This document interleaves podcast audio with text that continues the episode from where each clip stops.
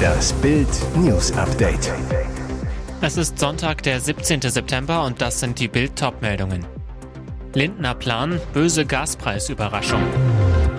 Nach Berichten über Koma ist Putins Bluthund Kadyrov längst tot.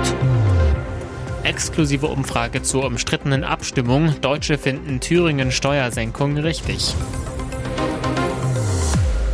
Zum Jahreswechsel drohen erneut höhere Gaspreise. Das Finanzministerium will auf Erdgas wieder eine höhere Mehrwertsteuer ansetzen. Nach Berechnungen des Vergleichsportals Verivox sollen die Kosten dadurch um rund 11 Prozent steigen. Für einen Musterhaushalt mit vier Personen bedeutet dies Mehrkosten von durchschnittlich 270 Euro im Jahr. Hintergrund, wegen der extrem hohen Preise nach dem russischen Angriff auf die Ukraine hatte die Bundesregierung die Mehrwertsteuer für Gas von 19 auf 7 Prozent gesenkt. Ursprünglich sollte der niedrigere Mehrwertsteuersatz bis März März 2024 gelten. Nun aber will Finanzminister Christian Lindner die Maßnahme schon zum Jahreswechsel beenden, wie zuerst die FAZ berichtete. CSU-Parlamentsgeschäftsführer Stefan Müller zu Bild. Zum Start der Heizperiode greift Finanzminister Lindner den Bürgern wieder tief in die Taschen.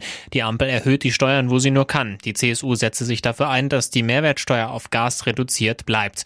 Was die Maßnahmen in Zahlen bedeuten würden, lesen Sie auf Bild.de. Erst berichtete der ukrainische Geheimdienst, dass Tschetschenen-Anführer Ramsan Kadyrov im Koma liege. Jetzt kommen neue Gerüchte auf. Ist Putins Bluthund längst tot? Entsprechende Spekulationen verbreitete am Sonntag der ukrainische Regierungsberater Anton Heraschenko. Erst Prigoschin, jetzt Kadyrov, zitiert er auf dem Twitter-Nachfolger X aus ungenannten russischen Telegram-Kanälen. Einige sagen, dass er bereits gestorben ist, andere, dass er sich in einem kritischen Zustand befindet und aufgrund eines schweren Nierenversagens ins Koma gefallen ist oder dass er vergiftet wurde, so Heraschenko weiter. Schon nach dem Flugzeugabsturz, bei dem Ende August Söldnerchef Jewgeni Prigoschin ums Leben kam, habe er sich festgelegt, so der Regierungsberater. Ich habe sofort geschrieben, dass Kadyrov der Nächste sein wird. Ist der brutale Tschetschenenführer wirklich tot? Heraschenko legte sich nicht eindeutig fest. Mehr über die Gerüchte und Hintergründe lesen Sie auch auf Bild.de.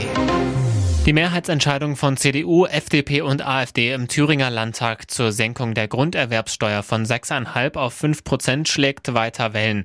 Grund, die CDU hatte trotz erwartbarer Zustimmung der AfD an ihrem Antrag zur Steuersenkung festgehalten, damit die Mehrheit gegen die rot-rot-grüne Minderheitsregierung von Ministerpräsident Bodo Ramelow von der Linken zustande kommt.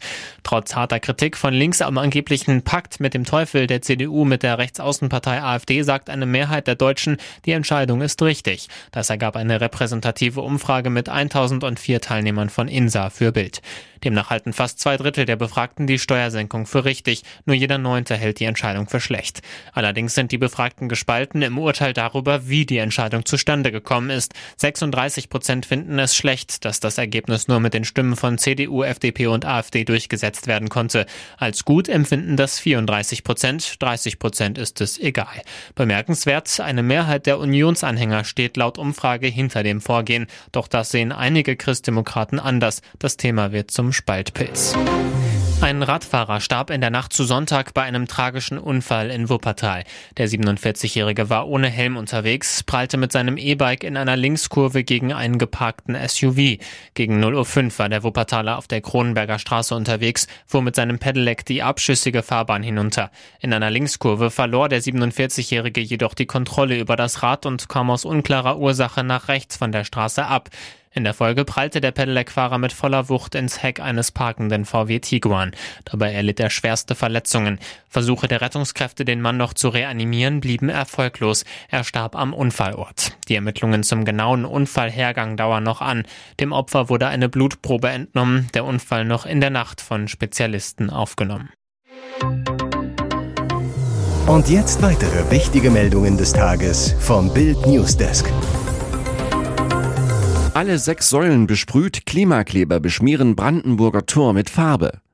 Jetzt auch noch Berlins Wahrzeichen. Mitglieder der Gruppe Letzte Generation haben das Brandenburger Tor in Berlin in Orange angesprüht.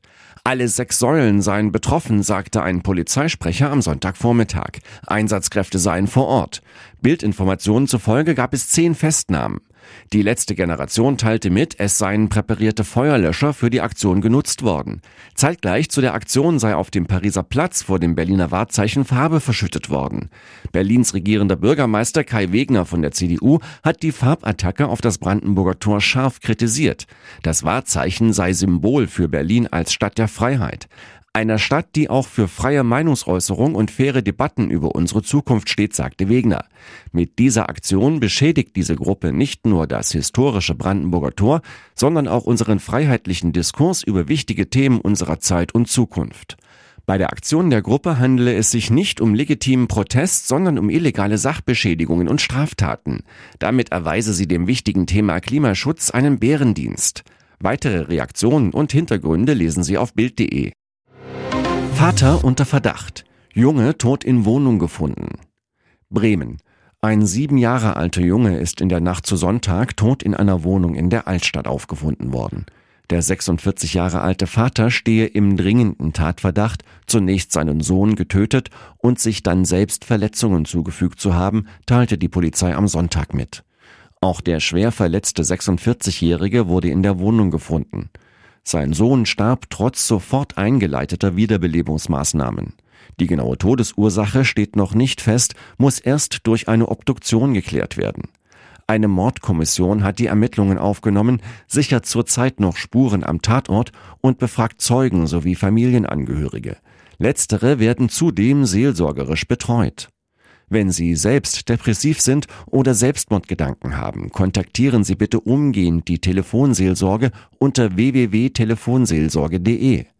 Unter der kostenlosen Hotline 0800 3 mal die 1 0 3 mal die 1 oder 0800 3 mal die 1 0 3 mal die 2 erhalten Sie Hilfe von Beratern, die Auswege aus schwierigen Situationen aufzeigen können. Ihr hört das Bild News Update mit weiteren Meldungen des Tages. Mehrere Verletzte, Achterbahnunfall auf Oktoberfest. Schwerer Unfall am ersten Tag des Oktoberfestes. In der Achterbahn Höllenblitz stießen um 22.30 Uhr zwei Wagen zusammen. Mehrere Personen wurden verletzt und mussten ins Krankenhaus gebracht werden.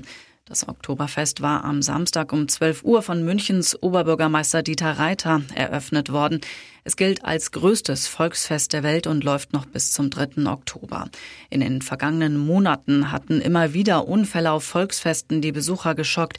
Im August musste der Europapark Rust bei Freiburg kurzzeitig schließen, weil ein Gerüst zusammengebrochen war. Ihre Liebe war wie ihr Leben, öffentlich, offensiv und echt.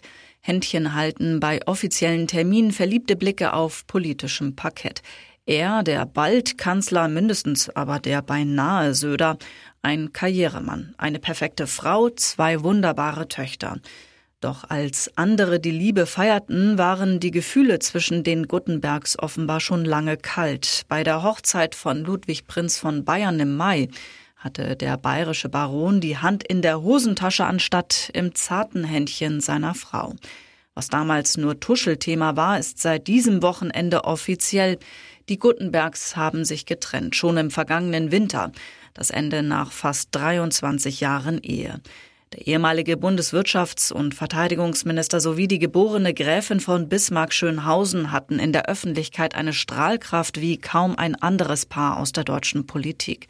1995 kreuzten sich ihre Wege auf der Love Parade in Berlin. Stefanie und Karl Theodor gaben sich 2000 das Ja-Wort. Sie stand ihrem Mann stets zur Seite, er wurde zum Hoffnungsträger der CSU. Doch dann der berufliche und romantische Erdrutsch im März 2011 wurde für Karl Theodor zu Guttenberg eine Plagiatsaffäre zur politischen Todesfalle. Fünf Monate nach seinem Rücktritt als Minister verließ die Familie zu Guttenberg Deutschland in Richtung USA. Mit dem Riss im Leben und der beruflichen Reputation kam der Riss in der Beziehung. Der Glanz der früheren Jahre kam nie wieder zurück und auch die einst so perfekte Familie bröckelte. Und dabei wollten Stefanie und Karl Theodor zu Guttenberg ihre Familie doch sogar vergrößern. Ich habe nie darüber gesprochen, aber mein Mann und ich haben sehr auf ein drittes Kind gehofft, heißt es in einem Auszug ihres Buches Wir können das besser, das sie im Oktober 2022 veröffentlichte. Nur wenige Wochen später kam das Liebesaus. Unerfüllter Kinderwunsch als Trennungsfaktor? Hier ist das Bild News Update. Und das ist heute auch noch hörenswert.